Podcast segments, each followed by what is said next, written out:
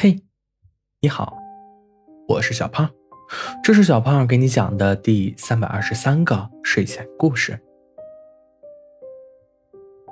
民国时期，电子通讯不发达，街道上分布着大大小小、各式各样的邮筒，供人们往来通讯。后来，手机、电脑兴起，街道改造。大多数邮筒已经被拆除了，除了一些作为地标的绿色邮筒。小心愿就是被保留下来的邮筒之一。小心愿是一只妖怪，当初随着一封信被投入了九十九号邮筒，可信被寄出后，小心愿却被留下了。这么多年过去，其他的邮筒早已破烂不堪，唯独九十九号邮筒仍然焕发着生机。小心愿对此功不可没。小心愿之所以叫小心愿，是因为有着实现愿望的法力。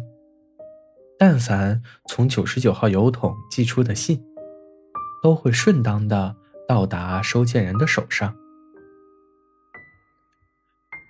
小心愿在邮筒里待了这么多年，也见过其他的小妖怪，但是建国之后就越来越少了。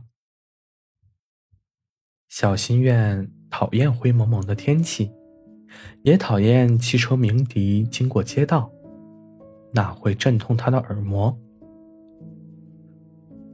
但是小心愿喜欢早晨的小麻雀啄油桶的声音，也喜欢小麻雀在天线杆上叽叽喳喳，仿佛在讨论什么大事。来这里的麻雀很多，但小心愿只能认出一个，那也是只小妖怪。毕竟，小心愿从来没见过。和自己一般年岁的麻雀，还在战争年代的时候，小心愿遇见了受伤的小麻雀。灰色的羽翼上沾满了鲜血，落在九十九号油桶上，晕了过去。小心愿用自己的法力替小麻雀疗了伤，伤好后。小麻雀郑重地和小心愿致谢，从此便也留在了这条街道。但小心愿耗力过多，逐渐虚弱。小麻雀发现，只要往九十九号邮筒里投信，小心愿的法力便会有所增长。原来，小心愿早已与九十九号邮筒密切相关。于是，小麻雀飞往城市的各个角落，用嘴巴叼回那些因战争散落在大街上的信，投入九十九号邮筒。一天，小麻雀从一家电影院旁边捡回来一封信，交给小心愿。小心愿从信里感受到了一股浓郁的悲伤。随即，他对小麻雀说：“这封信，我可能寄不出去了。”小麻雀说：“是因为法力原因吗？”“不是，这封信没有署名，也没有收件地址。难道这不是信？我拿错了吗？”以严格来说，可能不符合信的形式，但内容却没错。大概是说什么的呀？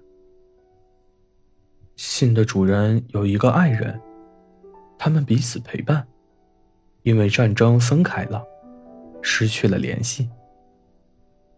这算是信主人的遗书。他去世了。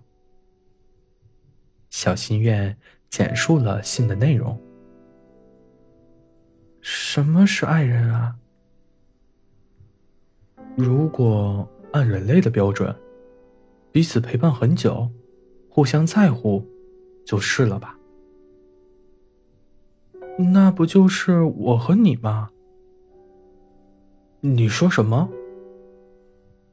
没什么，我去找信了。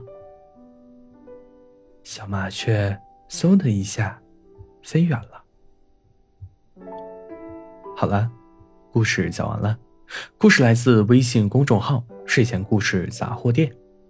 我们下次再见，晚安。